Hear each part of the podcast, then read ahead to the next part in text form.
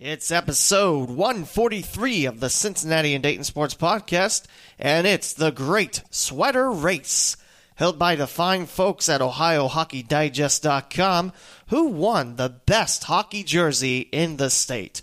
Plus, a whole heap of bad news, if you like sports in Southwest Ohio, has struck on this Tuesday. If it's sports in Cincinnati and Dayton, Ohio, it's on this podcast.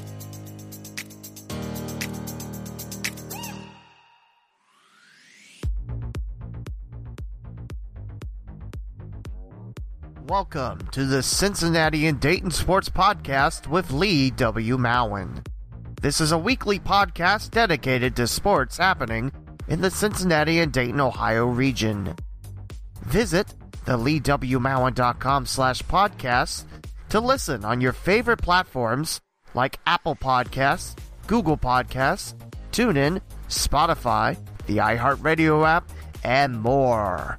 Follow the host on Twitter at the Lee W.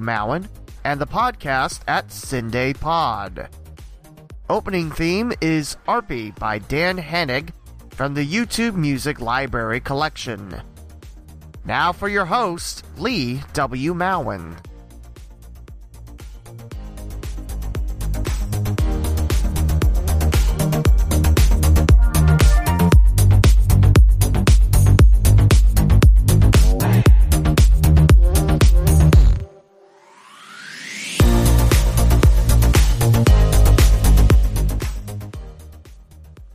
Before we begin episode 143, I'd like to take this time to say if you didn't get to listen to episode 142, I really liked that episode. I interviewed Chris Collins, who is the broadcasting voice of the Wright State University Raiders and part of WHIO Radio.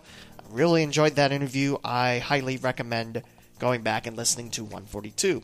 And just as a little spoiler, I tweeted on Cinday Pod on Twitter earlier today there are some more interviews down the pipeline, and eventually, if I ask more people, hopefully we'll be more during this quarantine. So be on the lookout for that, or the hear out for that. This is an audio podcast after all. So today, I wanted to talk about the Ohio Hockey Digest's high school jersey tournament that wrapped up Sunday at midnight. And there were a couple Cincinnati Dayton area schools that got into the preliminary rounds, and there was a Columbus area school that went to the final. But before we cover that in detail, by the way, it's by the fine folks at OhioHockeyDigest.com and Scott Harrington. They do a great job running that site. There has been a slew of bad news hitting this Tuesday, April 21st, 2020. And I don't remember seeing such a wave of bad news in its multiple angles. And this first one will hit our friends in Champaign County the hardest. Now, Urbana University, you know I've covered them over the course of my podcast. They're an NCAA Division II school in Urbana, and they've been open since 1850 and they are the Blue Knights. and They belong in the Mountain East Conference. Well, according to the website today, Urbana University will be shutting their physical location in favor of online schooling through Franklin University after the conclusion of spring 2020. Basically, Urbana University is shutting down, and if you want some of that Urbana University education, it goes to Franklin University. A little bit of history on that. Franklin University, not the original owner of Urbana, but they picked up UU in 2014. Urbana has a 128 acre residential campus nestled in the heart of Ohio. Urbana, very lovely town. It's north of Springfield and a good university. And it's a crying shame that a campus that's been open since 1850 is shutting their doors for good. Now, this is the first school that I know of around here that's shutting their doors during the quarantine of the coronavirus. If you remember, I'm trying to think when that was, when Cincinnati Christian closed their doors It's the second school to shut their physical doors in a span of about four months or so, because I thought it was December. It's after the football season. I know that. They finished that, and they didn't get to winter sports. Anyway, so that's that for Urbana. Once the spring 2020 term comes to an end, there's going to be a lot of coaches, players, students, and faculty and staff that are going to be out of a job. And it this hurts. This hurts. I, you know, I I've never caught an Urbana game at UU. I've seen the Urbana Blue Knights at Cedarville and Central State when I was broadcasting with CSU and the Marauders. This hurts. This really hurts. Urbana's really good campus, really good programs, especially women's basketball. There's uh, a lot of love that was shared for that, and now that's gone. And all the sports, there's 17 NCAA Division II sports and three intercollegiate club sports that's uh, they're going to need new homes. Now, of course, with this closure, any athlete at Urbana can just transfer out and they don't have to wait. It's not their fault Urbana closed. So, I, I think most of the athletes will be able to find homes. But think of the historic impact that Urbana had. That's that's sad, and that broke my heart. Just I have to thank Brandon Ponchak. He was the first one to find out about it, and I thought he shared that Urbana was going to close up their men's soccer team. When it turned out to be much, much worse. Not only is Urbana getting rid of the men's soccer team, they're getting rid of everything. And then it goes to Franklin University to discontinue physical operations on the Urbana branch after this spring 2020 semester has ended. Now, Franklin University, I believe they're mostly online. I think they had a physical campus in Franklin, of all places, just on 73 when you're heading out towards Springboro. But that they haven't been there like quite some time. I think like 15 years or something. It's been a while. But yeah, it's added a level of stress and uncertainty to Urbana's prospects that make it impossible to sustain. And that gave Franklin University the hard choice to shut it down. Like I mentioned, very, very sad. Liked Urbana's campus, good athletic programs in D2 in the area. And now the biggest city in Champaign County will have a 128 acre empty spot. Now, with Cincinnati Christian, I think there was. I haven't looked up what's happened to that since, but I think there was a group from Missouri that wanted to open it back up, not for Cincinnati Christian, but for you know themselves. I don't know if anything's going to be like that on the table. I I don't know. So Urbana currently served 1,254 students. So not a big campus per se, but still 128 acres. That's not bad. It mentions in this press release that most of the students will continue their studies uninterrupted because, again, Franklin University is mostly online. So go on the computer, learn online, get your degree that way. But Urbana University, as we know it, will be shut down. 111 full time employees on the Urbana campus will be affected by this closure, and a number of these employees who work there will be offered employment at Franklin University. Those who will not continue at Franklin will be offered severance packages, which is nice, to help with this difficult transition. So, like I mentioned, tough time at Urbana, shutting down after the spring 2020 semester, calls it a day. I, I, I look at Urbana's situation and I think with Franklin picking it up, you know, there was a little bit more hope that it would continue on. I I don't remember if Urbana was in trouble in terms of like money flow. Not like, you know, doing bad things, but, you know, being able to sustain everything.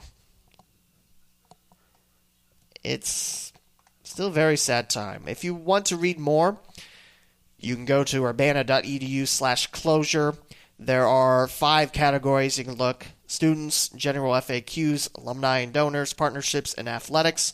And the athletics one, since this is a sports podcast, campus officials will be working with officials at the NCAA and MEC, that's the Mountain East Conference, to obtain guidance on the most effective ways to transition these student athletes who wish to transfer to other institutions to continue their athletic endeavors.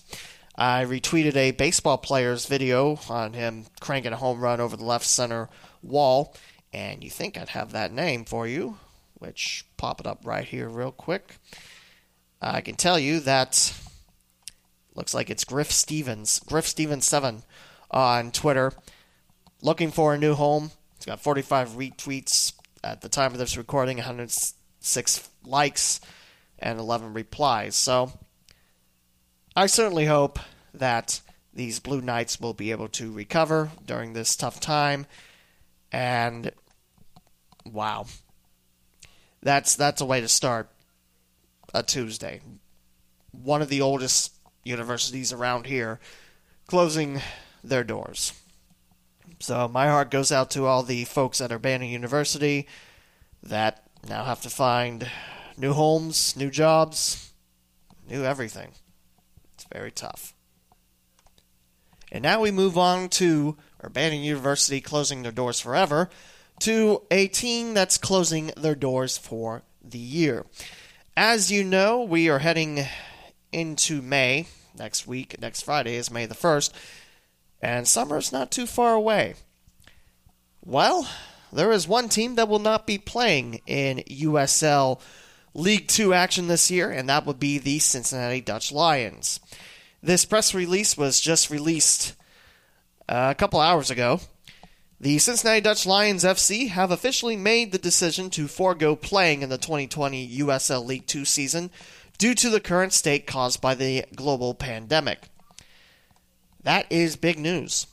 Right now, USL League 2 hasn't mentioned anything about delays, cancellations. There's been few sports leagues that have said, okay, that's it.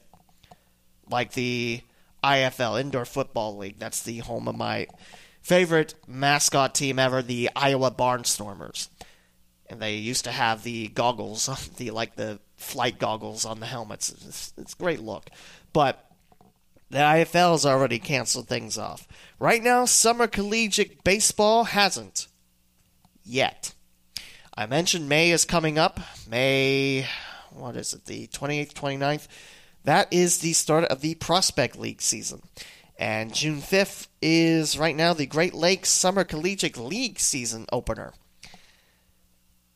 Right now, those haven't been touched. We still have yet to find out what's going to happen with the 2020 MLB and MILB seasons, namely the Reds and Dayton Dragons. But Cincinnati's going ahead and saying, nope, we're not taking any chances. I admire Cincinnati's decision on this. It's not an easy one to make. I mean, you know, you're not going to be able to play. I mean, that's sponsorship money that. I mean, I'm sure there's ways to get sponsorship money when you're not playing, but you get what I'm saying. I mean, most of your money is made through sponsorships and people walking through the gate. With uh, with no games to go, where's the gate? Oh yeah, there is none. So very, very tough. And again, Brandon Ponchak. Actually, I think it was the official Twitter Cincinnati DLFC that shared it first, and then Brandon shared it a little bit later. He's the goalie coach for Cincy's Dutch Lions squad. This decision has taken time and numerous conversations to make the right decision for the club, staff, incoming players, sponsors, and of course, the great fans of CDLFC. The decision's been made to ensure the health and well being of the entire Cincinnati and Northern Kentucky communities, but also the communities where players will be traveling to and from during this season. Throughout the last three months of the pandemic, conversations continued, and this decision has not come easy, as there was high hopes and great planning put into the 2020 season. This breaks my heart too. When Cincinnati and Dayton play, I mean that's that's the best rivalry now. Now that's not going to happen, but at the same time, I admire Cincinnati for making this decision. It's not an easy one. Like I mentioned, that's money down the drain. You're not going to be able to recover from that. But I think Cincinnati will be all right, and I think we'll see the Cincy Lions for 2021, hopefully. Like I mentioned, nothing yet from USL League Two, but Cincinnati's going ahead and saying nope. Dayton right now, I believe both the Dutch Lions squads, the women and the men, will be getting ready to go. As I tweeted a while back, the WPSL, they do plan on having the 2020 season. However, there will be no postseason. So, meaning for the Great Lakes teams, or the Ohio Valley teams, rather, 10 games, that's it. Which is better than nothing. So, so I admire again the decision that Cincinnati made. It definitely wasn't an easy one. And hopefully we'll get to see the Cincinnati Dutch Lions in 2021.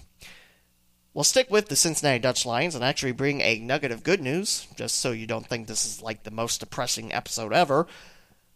Now, I mentioned e gaming a while back. I forget which episode it was. I talked about it, promise. And this is what Ryan Sparks is doing. He's on Twitter at Touched Artists, and he's representing Cincinnati Dutch Lions FC. He's a member of Super Mega Ultras, which is the supporter group for Cincinnati's Dutch Lions. An avid gamer and massive local soccer fan, Ryan has been a CDL FC supporter for several years. Ryan chose to compete in the PC competition of EA Sports FIFA 2020. The lower league E Cup will be playing in the same game, EA Sports FIFA 2020, on either PlayStation, Xbox, or PC. Like I mentioned, Ryan's on the PC version. You can watch Ryan compete. I think he's 3 0 already on Twitch, YouTube, Instagram, Twitter, and Facebook. This is an old uh, press release, so I probably should pick a new one. But started off 1 0 and a plus 5 goal differential is Touch Artists. That's impressive. A 7 2 victory over Swan City Syndicate, the Florida Tropics SC supporters group. And the next one was Monday, April 13th. Like I mentioned, probably should get a fresher press release to talk about this. The full schedule, the next game actually is to, or it's Monday, April 27th. Why did I think tomorrow was the 27th? That's not no, that's not how numbers work. And Touched Artist has Cardinal Collective SG out of North Carolina. That'll be 7:30 and then it'll take on the South Bend Lions FC of Indiana May 4th, May 11th, Oakland County FC. Remember, they're one of the newcomers in the league, the Great Lakes Division, that the Dutch Lions will compete in. And that next day, May 12th, Touched Artists will take on Metro Louisville FC out of Kentucky.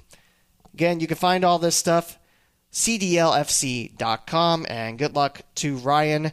Bring home the Cup for Cincinnati. The E Cup, rather. I was going to say bring home the bacon, but that doesn't make any sense. And a quick coaching vacancy. Uh, it's something that I normally don't talk about on here because normally when you hear it, bam, it's failed just like that. But something that surprised me Springboro is looking for a new head coach for ice hockey. This coach will be taking over for Nate Reynolds, who was the head coach for the previous two years. He welcomed in a new baby in January, I believe. Missed a game for that, so nice addition to the Reynolds family. If you are interested in becoming the next head coach of the Springboro Panthers ice hockey team, you can send a letter of interest, a resume, and references to Austin Rhodes, the athletic director at Springboro. And you can find out this stuff for yourself. BoroPanthers.com, I believe, is the website. At this time, there are no expected teaching openings. Deadline to apply is Monday, April 27th. So if you're interested, get moving because yeah, Monday is the deadline. I'll be I'll be quite honest. This one this one surprised me, and I thought Nate Reynolds did a nice job his two years taking over for longtime head coach Tony Morris, who done a great job building the program up to what it is.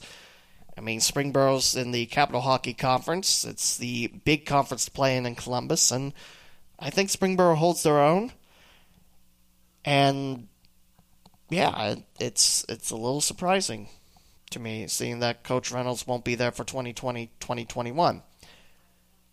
That means both teams at South Metro Sportsplex will have a new head coach for the upcoming year. I believe it's Tim Evans for Centerville. I think that's his name. Hopefully it is.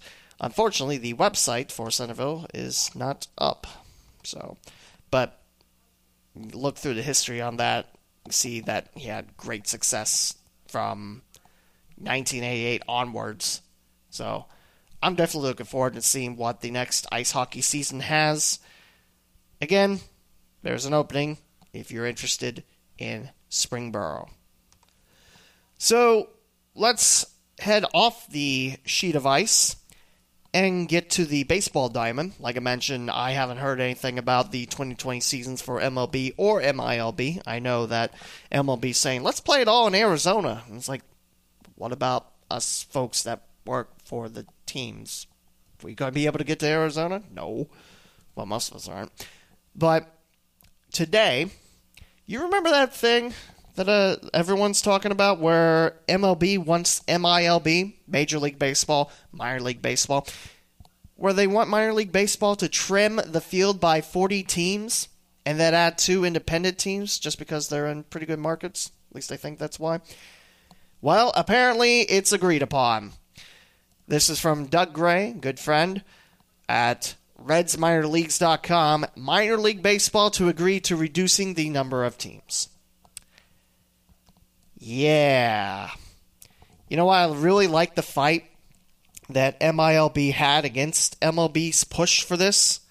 And seeing this news really disappointed me. Uh, how how is cutting 40 teams supposed to bring in fresh blood into America's pastime? Oh, well, just take your team away from your community, and you know you can still watch the sport you know, if it's not blacked out. That is. I. Yeah. I'll start off with the first paragraph. It's been a big story for the last half year or so, with Major League Baseball's plan on attempting to eliminate 40 teams from the minor league baseball chain under the guise of player safety and adequate facilities. That's true for some, but. Yeah. Before the world truly began to burn, this was one of the bigger stories of all baseball. The two sides fought, often out in public, over the idea of eliminating teams from the minors. But when COVID 19 arrived stateside, we began to see it spread, things began shutting down, and sports were among the first things to push the pause button on their businesses. When that happened, it also put a halt on talks between MLB and MILB on their negotiations for a new professional baseball agreement. JJ Cooper of Baseball America reported just before noon today. I was out doing my laundry, that's when I found out on Twitter. that the minor league baseball side will concede to the reduction down to 120 teams, meaning 40 teams sliced away. I don't have that list on my hand. I think Chattanooga was one, maybe Daytona. The Clinton Lumber Kings, I know. I think all but Cedar Rapids of the Iowa teams were destined to be hacked away. Maybe it was Quad Cities. I'm not sure. Now, MILB and MLB are expected to discuss the perimeters of a system where the two sides can work together to ensure that most of the cities that currently have affiliated baseball will have ties to MLB clubs, even though those cities' teams will not be fielding draftees and signees of the MLB club, which, if you remember back, way back, it's talking about the Dream League where, you know, you have college kids that maybe didn't get drafted, they play there, and then next year they're in, you know, the minors. I think that's how that went. I I, I hate it. I, I hate it, and it's just like I mentioned. How are you going to get fresh blood by taking away communities teams? Now, Grant, I know they're not going to take the most successful minor league teams. That that's stupid. That's that's not good business practice at all. So I think the Dayton Dragons are safe because they're they're ran by the Cincinnati Reds because you know Cincinnati's not going to have any other MLB team run a affiliate in downtown Dayton when they're less than an hour away from Cincinnati. It's just not going to happen. That's bad business there. If it did. So right now, your Cincinnati Reds are ran like this. You have your Arizona Fall League, or your AZL. You got expanded string, spring training, of course, not to be confused with string springing or whatever. You got single A or low A. Dayton Dragons. You got Advanced A or High A Daytona Tortugas. in Florida. Double A, the Chattanooga Lookouts, which are historically they've been with the Reds from '88 to what was it, 2006? I honestly don't remember, but they they have history with Cincinnati. Triple A is the Louisville Bats, and Cincinnati Reds are the major league team. You might have guessed that. But on a further paragraph, again back on RedsMinorLeagues.com in this article, on the initial list, the rookie level Greeneville Reds, Billings Mustangs, Daytona Tortugas, and Chattanooga Lookouts were among the 42 teams to be sliced. Now, they're looking to get rid of the rookie league, so meaning, you know, Billings and the Pioneer League gone, Appalachian League gone. There's no rookie league. That'd be the Dream League. So, I think they make the rookie league the at the homes of the spring training sites. So Cincinnati would be at Goodyear, Arizona, and you know for your teams they'd be at their spring training homes, like I mentioned. The new plan, quote unquote new, quote unquote tractor beam, would be to have no rookie level league outside the league's operated spring training complexes in Florida and Arizona. That would make the Gulf Coast League and Arizona Rookie League. Each organization would still have a low A, advanced A, double A, and triple A franchise. Now, of course, with this chopping, they're looking to kind of fix the f- fix tractor beam, fix the foundation where all major league teams have four affiliates. That's it.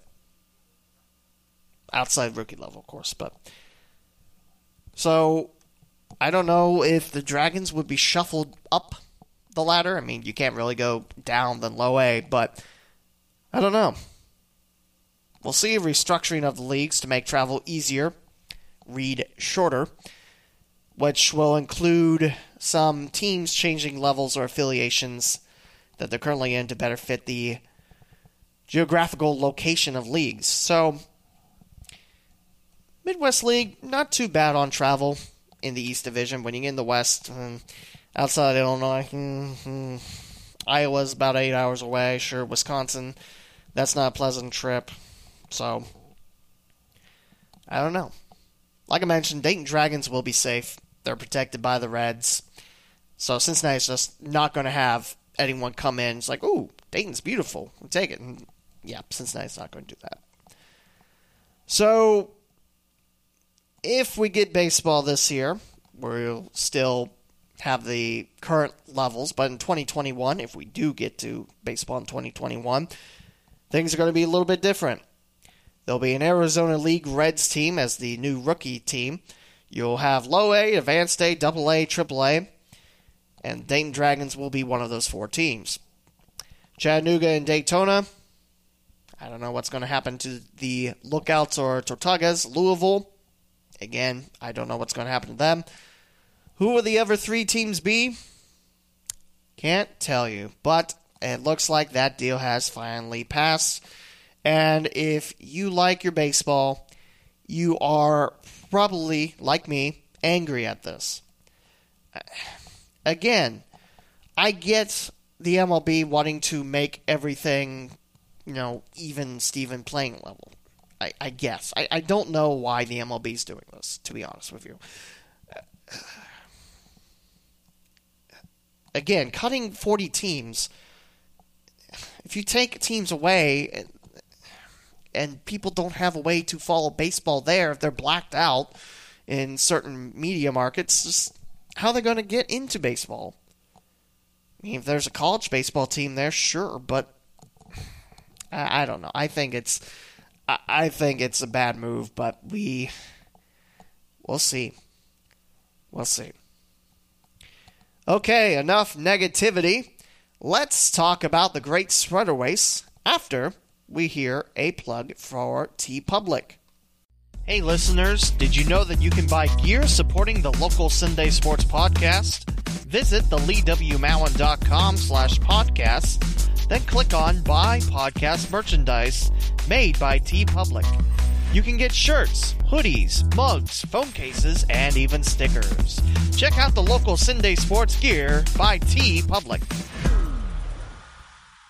I do want to thank the folks that did buy some new logo gear from TeePublic. A very big thank you. every portion of every sale does go back to me. It does help out, and I appreciate it. And actually, my mom bought a shirt from there, got it. Uh, very quick shipping, very good material. She bought a teal one, which was pretty cool. But again, TeePublic, you can go to the leewmountain.com slash podcast, then click on buy podcast merchandise, and it'll take you there. You can buy stickers, shirts, hoodies, mugs, uh, phone cases, notebooks, a little bit of everything. So if you do have the extra money, it does help out. Please and thank you. Now let's talk about something good. It is the Great Sweater Race. And you might wonder what I'm talking about. Why are we racing articles of clothing that are good in the winter but not so much now, especially with this bright sunshine? We have a very nice day today. And we had one yesterday too. Great for driving. So, of course, sweaters are another hockey term for jerseys. And you know me, I'm a big jersey logo design nerd, which, yes, I've seen the new NFL looks. We'll talk a little bit about that before we wrap up this week. But the folks at Ohio Hockey Digest, I wrote a couple pieces for them over the ice hockey season. They ran a contest since ice hockey could not play their state tournament. It stopped at the Final Four, or so I say, Frozen Four. New Albany got to the Frozen Four for the first time ever in school history, and I was really hoping that the Eagles would get back to the state final for Columbus and, you know, even beat St. I and prevent five in a row, but that was squashed. Which, by the way, I think everyone knows it by now, but spring sports have been called off by the OHSAA. Very smart choice. Sad, of course, especially for the seniors, the coaches, the players, and the families involved. But I absolutely think it was the right decision. So there you go. So over the course of a couple weeks now, the fine folks at hockey underscore Ohio on Twitter got people to send in jersey pictures, pictures of the team sweaters, and folks got to vote on them on the website ohiohockeydigest.com. Yours truly did vote. I think for every single round. And I think most of my votes. Mm, eh, that's alright. Mo- all my votes went to local teams. Until there weren't any in Cinday, then I voted for the Columbus teams. That's honestly the jerseys I like the best. This is stemming off a college hockey tournament that they ran right before it where the University of Dayton Flyers fell just short to John Carroll and the Blue Streaks. John Carroll's jerseys, they're not bad, but they look very Akron zip ish. The dark navy, the pale gold, just not with that number font. Thank goodness for that. Whereas the Dayton Flyers one, they have a Columbia blue one, you know, old school UD, and flyers in cursive on the front and the old interlocking UD logo on the shoulders. That was a sharp look, and I was a little sad to see UD didn't win the whole King of Boodle. But there were some great jerseys there. So the folks at Ohio Hockey Digest decided, hey, let's open it up to high school. And coaches and broadcasters, because I sent in a suggestion, got to send in their requests to Scott Harrington and all those got in a preliminary round where you could vote them into the playoffs, so to speak. I sent in the Centerville Elks home jerseys. I sent in three pictures to make sure the front and the back were covered, and the picture used was Captain Riley Hurin. And the CH logo is on front. That's the same logo the Elks wore when they won the state title back in 1979. Looking back on it, I wish I sent in more because there was only a few Cinday area squads to get in the preliminaries. Moeller, St. Xavier, Springboro, their third jersey, got in and they made some noise. Northern Kentucky got in, which was cool. And I'm glad they allowed that because Northern Kentucky, yes, it's in Kentucky, but they're part of the Cincinnati fabric. So, you know, let them in. So I'm glad that was the case. However, they picked the away jerseys, not the home ones. The home ones I can see. The away jerseys have red outlines, no number filling on the black jerseys, meaning when Northern Kentucky was in the far side of the rink, I couldn't see who was doing what. So it's a little tough for me to broadcast, but that logo really is sweet. And those the white jerseys really great, and I'm happy they got in. Sycamore got in the the green jerseys, which to be honest, those jerseys they're okay, but my favorite Sycamore jerseys, you have to go back a couple years. Uh, my did we see Sycamore the first year? I don't remember we did or not, but the goalie was Jack Spellman, and Sycamore had green jerseys, aviators diagonally in gold, and Spellman had a goalie glove that was red and blue. So it's Wright State colors, Dayton Flyer glove. It was great. But no, those are my favorite. I love those Sycamore jerseys. The the new ones are fine, or the ones they have are fine. It's just every time I look on the shoulders, there's that Sycamore S, which you know Michigan State Spartans have, Stenson had for a while, except Stenson does still have that with a hat. I keep thinking it's number five. Like who number? Who's number five? Oh, it's S. it makes me feel smart. Hooray! Uh, let's see. Sycamore was in there. Troy was in there. I like those jerseys. I think they're classic and it's a good look and it's easy to read. That's all I ask for. Uh, mentioned Springboro's thirds got in. Alter got in. And again, like Sycamore, I like their previous jerseys better. They had gold jerseys and wait, was it gold jerseys, white numbers, brown trim? It was easy to read. The ones they have now, the white jerseys and the golden numbers kind of mesh in. The charcoal grays don't have that problem. Those are easy to see, and I like those. But just the white ones and the yellow, it's a little tough. But I, I like the old look of the Alter Knights. By old look, I mean a couple years back. Because both those jerseys for Alter and Sycamore about two years, two seasons served now. Talawanda was in it. They had their brand new jerseys because remember Talawanda a year ago decided to knock off any mention of Native Americans. So the Braves became the Brave. So there was a big T on there, and I thought that they looked like the Blue Jackets jerseys, or like the the Blue Jackets or the CCYHA youth jerseys, which are block numbers, but they look just like the Blue Jackets jerseys. Outside that, I, I like those. Some of the teams I really wanted to see, uh, Elder their purple jerseys, I think, are great. They have like the diamonds on the side. I don't think those are old jerseys, but they have that throwback feel to them, and I always like those. Uh, Elder didn't wear them this year, at least I don't think they did. I think the JV teams have the old jerseys now, and Elder wears predominantly the black jerseys, which are nice too. I like those. I'm trying to think what else there was. Beavercreek, like those jerseys. The the beach blanket design I really like, but those just crisp. They're clean. I like those. Mention Alter. I'm trying to think. There's only there's only 12 high school teams. How can I be struggling this? Mason. I wish Mason was in there. Their Kelly Green jerseys, I think, are outstanding. I like those a lot. Uh, Moeller got in. They had the gold thirds. I voted on the gold thirds. Something I have to really applaud Moeller for all their hockey jerseys, their numbers are oversized on the back, meaning they're easy to read from far, near. They're great. They're great jerseys.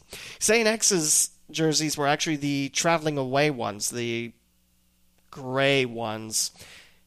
And I was asking one of the parents of the Bombers what's that shrimp looking logo on the shoulders? Well, that's a bomber zipping. It's not shrimp. It's like, oh, that's it's a good thing I didn't say they look like shrimp on there. But I like that. Uh, uh, I like that logo. I don't think the bombers really use that logo much. It's just the X that they have. Someone correct me if I'm wrong on that. But yeah, I think that's all. I think I'm covering all the high school teams around here. If I'm not, send me send me a complaint, normal address. But we do have some really sweet looking jerseys. Someone asked, I forget who it was, it was a member of Dublin Scioto's team, why the Irish didn't get any love. It's just because, you know, people have to send it in. And, you know, I I talked about the teams that didn't get in. I might have probably should have sent them in, but for me, I didn't want to be like, "Oh, I'm sending all of ours in." Ha ha! Take that, Northern Ohio. I didn't. I didn't want to overstuff the box on that, if you will. But I probably should have, just because we do have some nice jerseys in Southwest Ohio. If there's ever another high school jersey tournament like this, I'll hope to find jerseys, uh, pictures of the jerseys, and send them in because, hey, it's Southwest Ohio. And like I mentioned, there I did talk about some of the old ones that I really liked, but it's not really a bad look. Now, the actual tournament itself, like I mentioned, the first round, uh, people were invited to send in their own. Uh, in fact, I have to go on the media side of hockey underscore Ohio.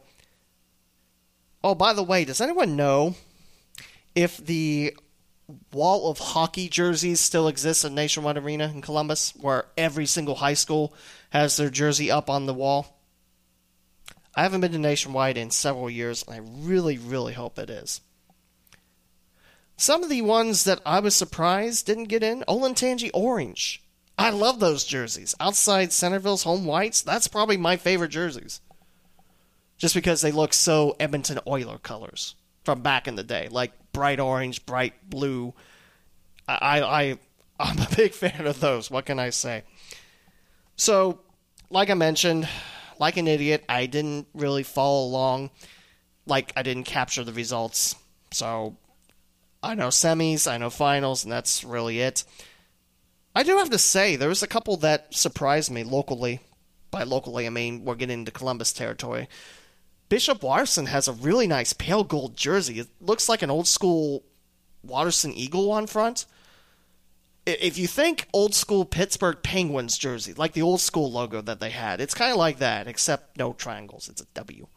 Pale gold, white numbers, black trim. It's easy to read. There's maroon on the shoulders. I really like those. There's some really good jerseys on there. Thomas Worthington, they had uh, their home whites in, which made me a little sad because they're traveling blue jerseys that look like Montreal Canadiens I think are just outstanding. I love those jerseys. And I think they're easy to read, although it's been a couple years since I've seen them. So I, I might be I, I, might be remembering wrong on that, but yeah, I, li- I like those jerseys. There's a couple from schools outside that I really like too. The Knights. Who is the Knights? Is that that's not Holy Name, is it? No, that's not Holy Name. St. Ignatius had a couple nice ones. Sylvania Northview, which I thought would have won the whole thing with their classic shield of Sylvania Northview. I guess that's what we're calling it. Those are really nice. Avon Lake's got some nice home jerseys. St. Charles, how can I forget about St. Charles? Their black alternative jerseys, which we got to see when Springboro hosted the Cardinals, those are outstanding. I love those. Great jerseys. They have the shield of St. Charles on front. And yeah, I, I voted for those, definitely. Hilliard, which is not a high school, it is the Ohio Scholastic Hockey League, which are for high schoolers that don't have a high school hockey team. They can play on those teams like the Dayton Stealth for anyone not at Centerville, Beavercreek, Troy, Alter, uh, Springboro.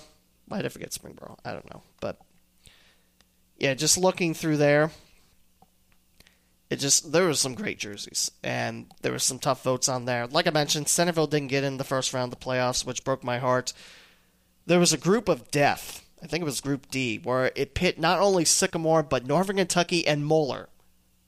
There's three Cincinnati teams in one group out of six. How am I supposed to vote for that? And I, uh, I know I'm going to have people angry at me for this, but I voted Moeller's just because again numbers that are giant on the back. I love those jerseys. And the gold, too. I love gold jerseys. Uh, I would have voted Northern Kentucky or Sycamore if they were in their own group. They weren't.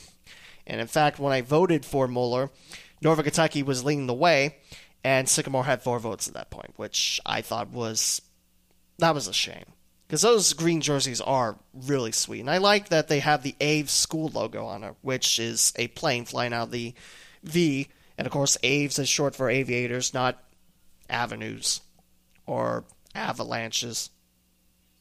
I do like the Aves name, though, but you can go back and actually, let's try to find that bracket. So here's how the first round went.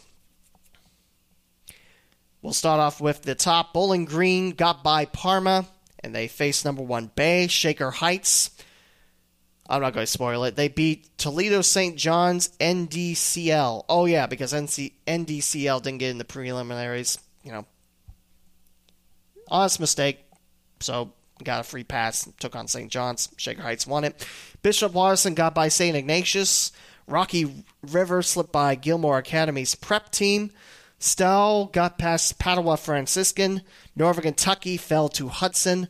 St. Edward got by Walsh Jesuit, which I like those jerseys too. They were in South Metro for three games against the local CHC teams in Springboro, St. X, and Moeller. I was a little sad that Walsh Jesuit didn't get to move on, but St. Edward, they have some nice jerseys for their hockey team. And Thomas Worthington got by Archbishop Moeller. Second round looks something like this. Bay beat Bowling Green. Shaker Heights got past Springboro's third jerseys. Springboro got a first round bye, as did St. Charles, who defeated their Columbus foe and Bishop Watterson to take on Sylvania Northview, who got by Rocky River. Stow got by Gilmour Academy's varsity team. Hudson fell to Olentangy Berlin. And Olentangy Berlin, they sent in the home white jerseys, which still showed off the two shades of blue.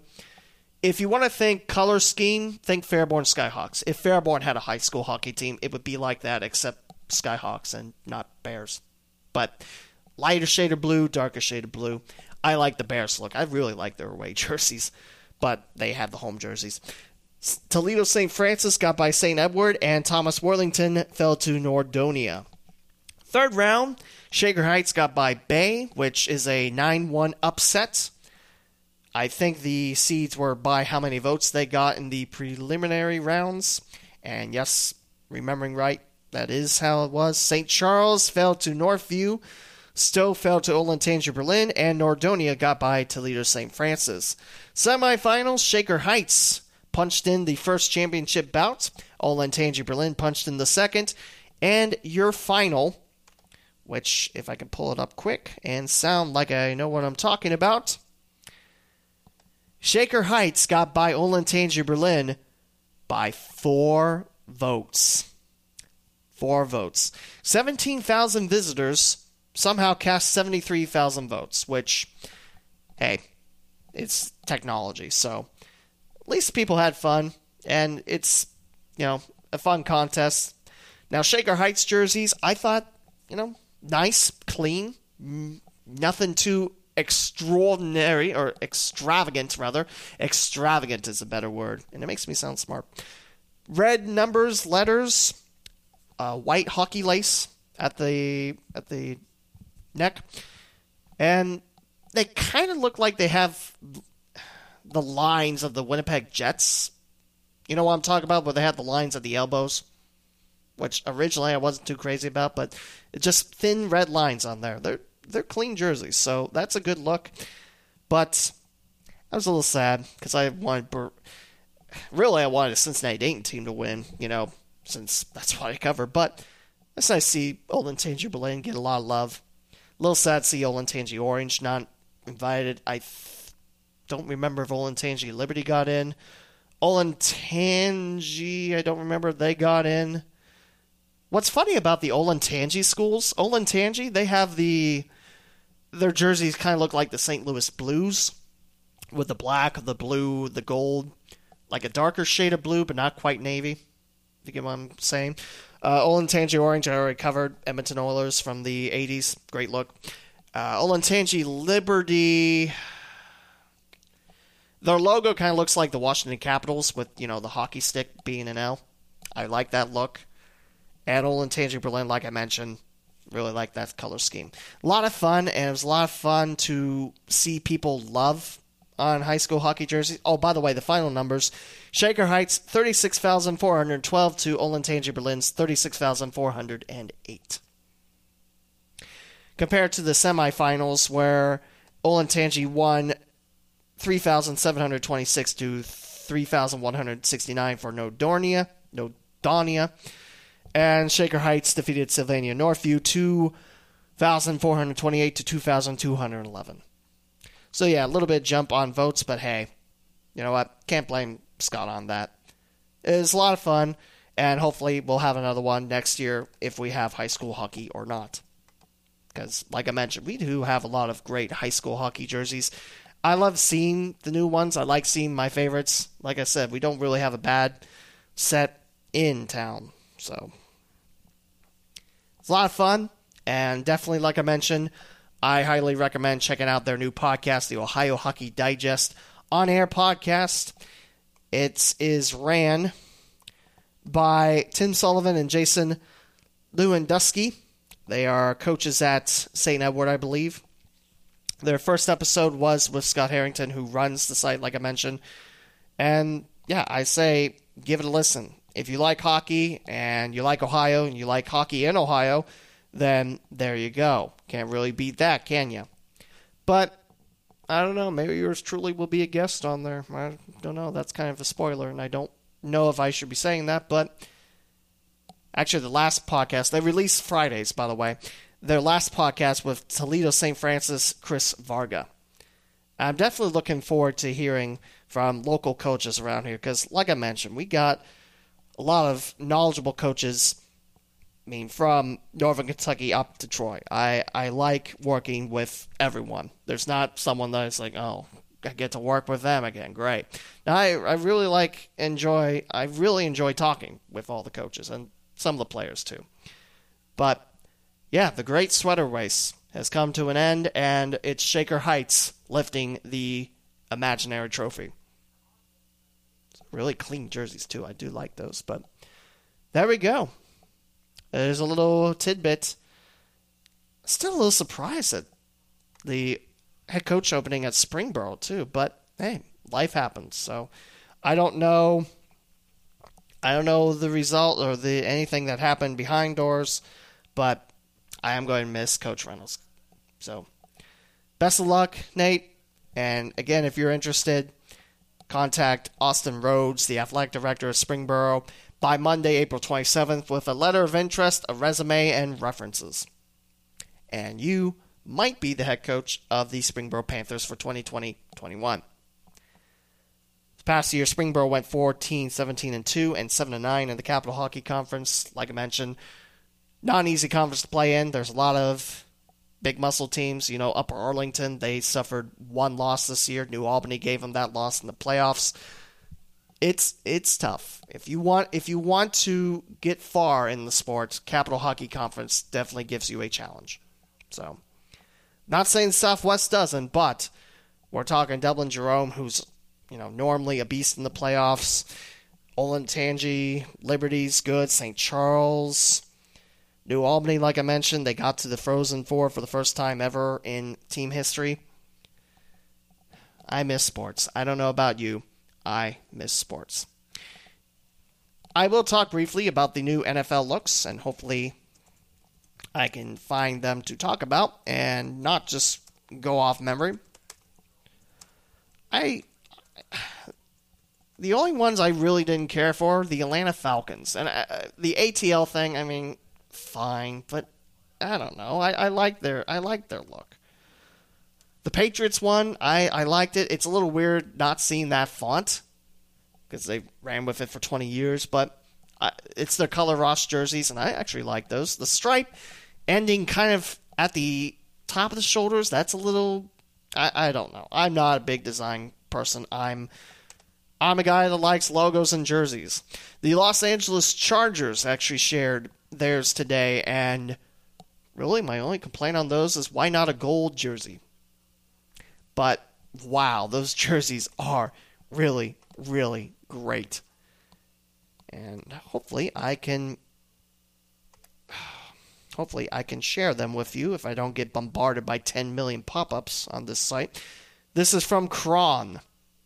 From Matt Young of the Houston Chronicle, raking the NFL's new uniforms for the 2020 season.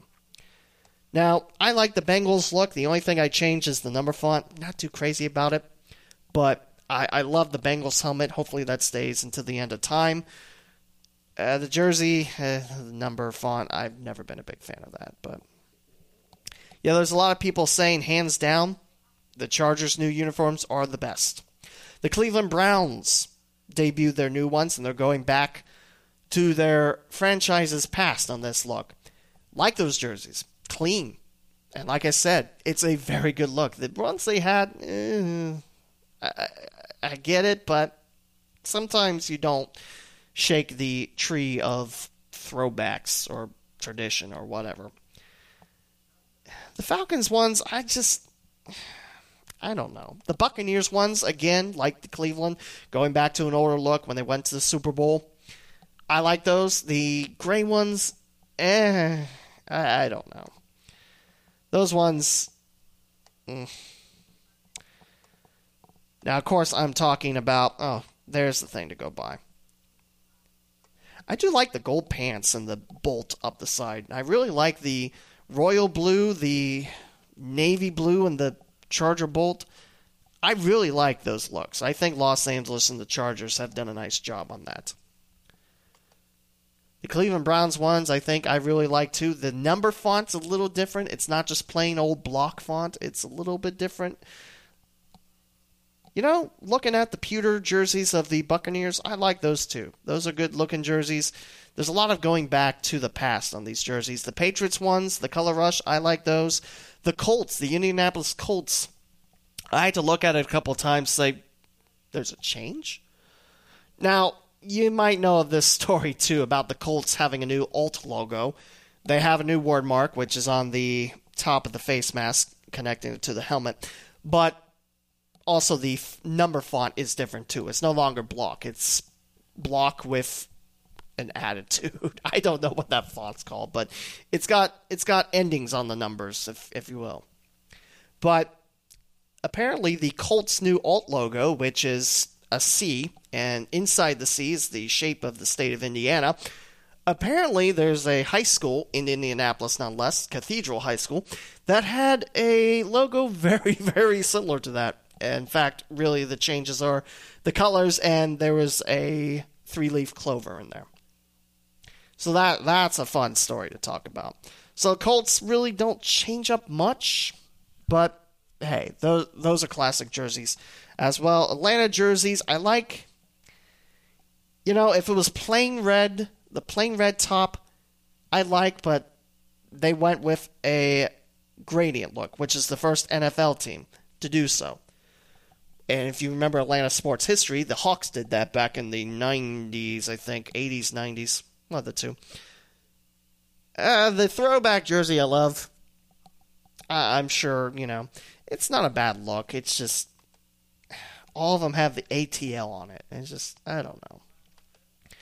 New logo for the Rams. It looks very Chargers It's funny how close the Rams and the Chargers now look, too. More looks on the Cleveland Browns. Again, uh, it's from Chron. It's Matt Young from the Houston Chronicle ranking all the jerseys. And the NFL draft coming up very, very shortly. I think the first day is April 24th. Now, I will tell you that there are a lot of followers of mine that have drafts on theirs, which is cool to see all the opin- opinions, not to be confused with opinions. But what do I want for the Bengals? I want the right fit. If the Bengals think that Joe Burrow's the right fit, I'm on board. I think Burrow would be a great leader in the locker room. I think maybe his first year not to expect a LSU type run like they had in college football earlier this school year. But I like Burrow, and hopefully Cincinnati holds on to that number one pick, unless there is an offer they can't refuse. I mean, literally, you have to give up like 20 picks or something like that. But I just hope the Bengals do what's right and draft what they need. I think there is a needing of new voice, new leadership, and I think Joe Burrow fits that to a T.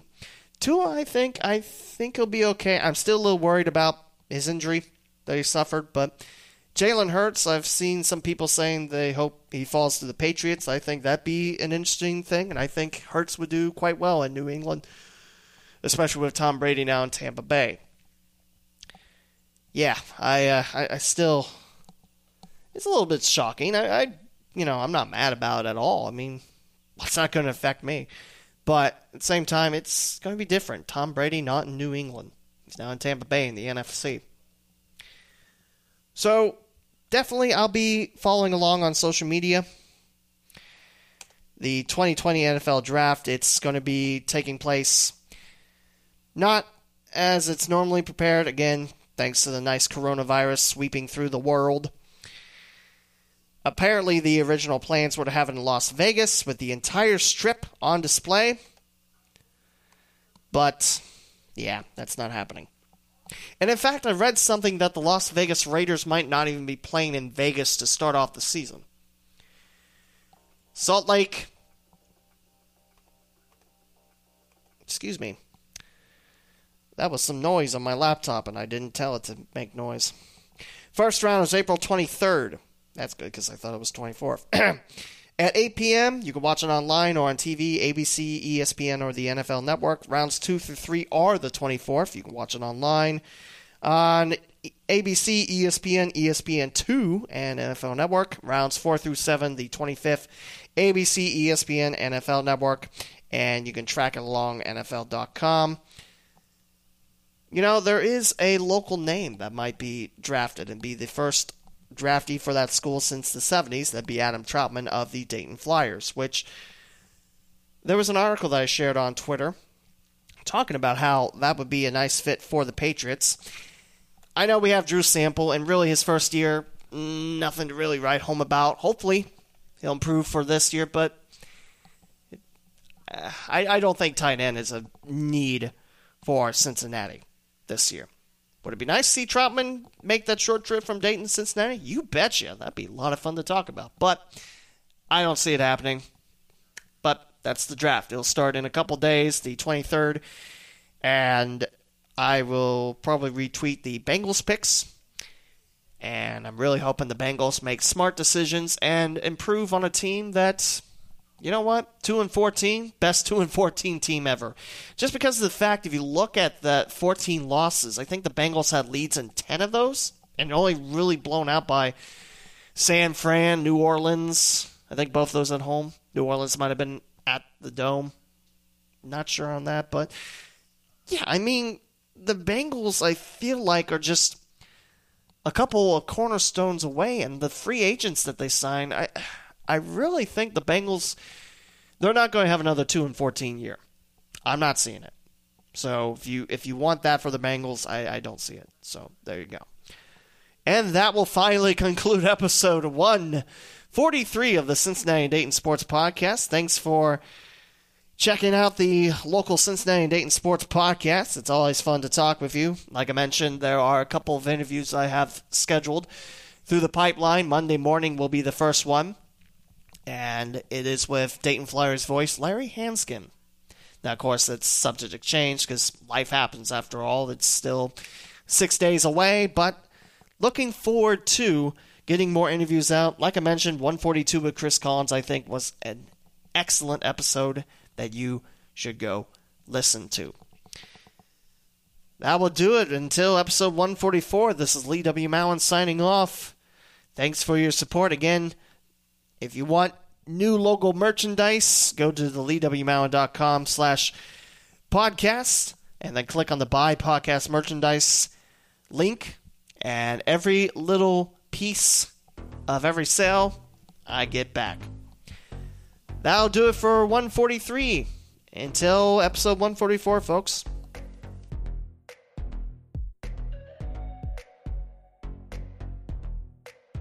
Thank you for listening to another episode of the Cincinnati and Dayton Sports Podcast with Lee W. Mowen. To subscribe to the podcast, please visit the leewmowen.com slash podcast.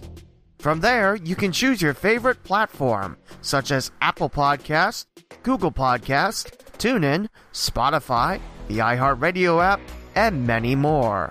Interact with the podcast and hosts on Twitter at the Lee W. Mowen and at Cinday Pod.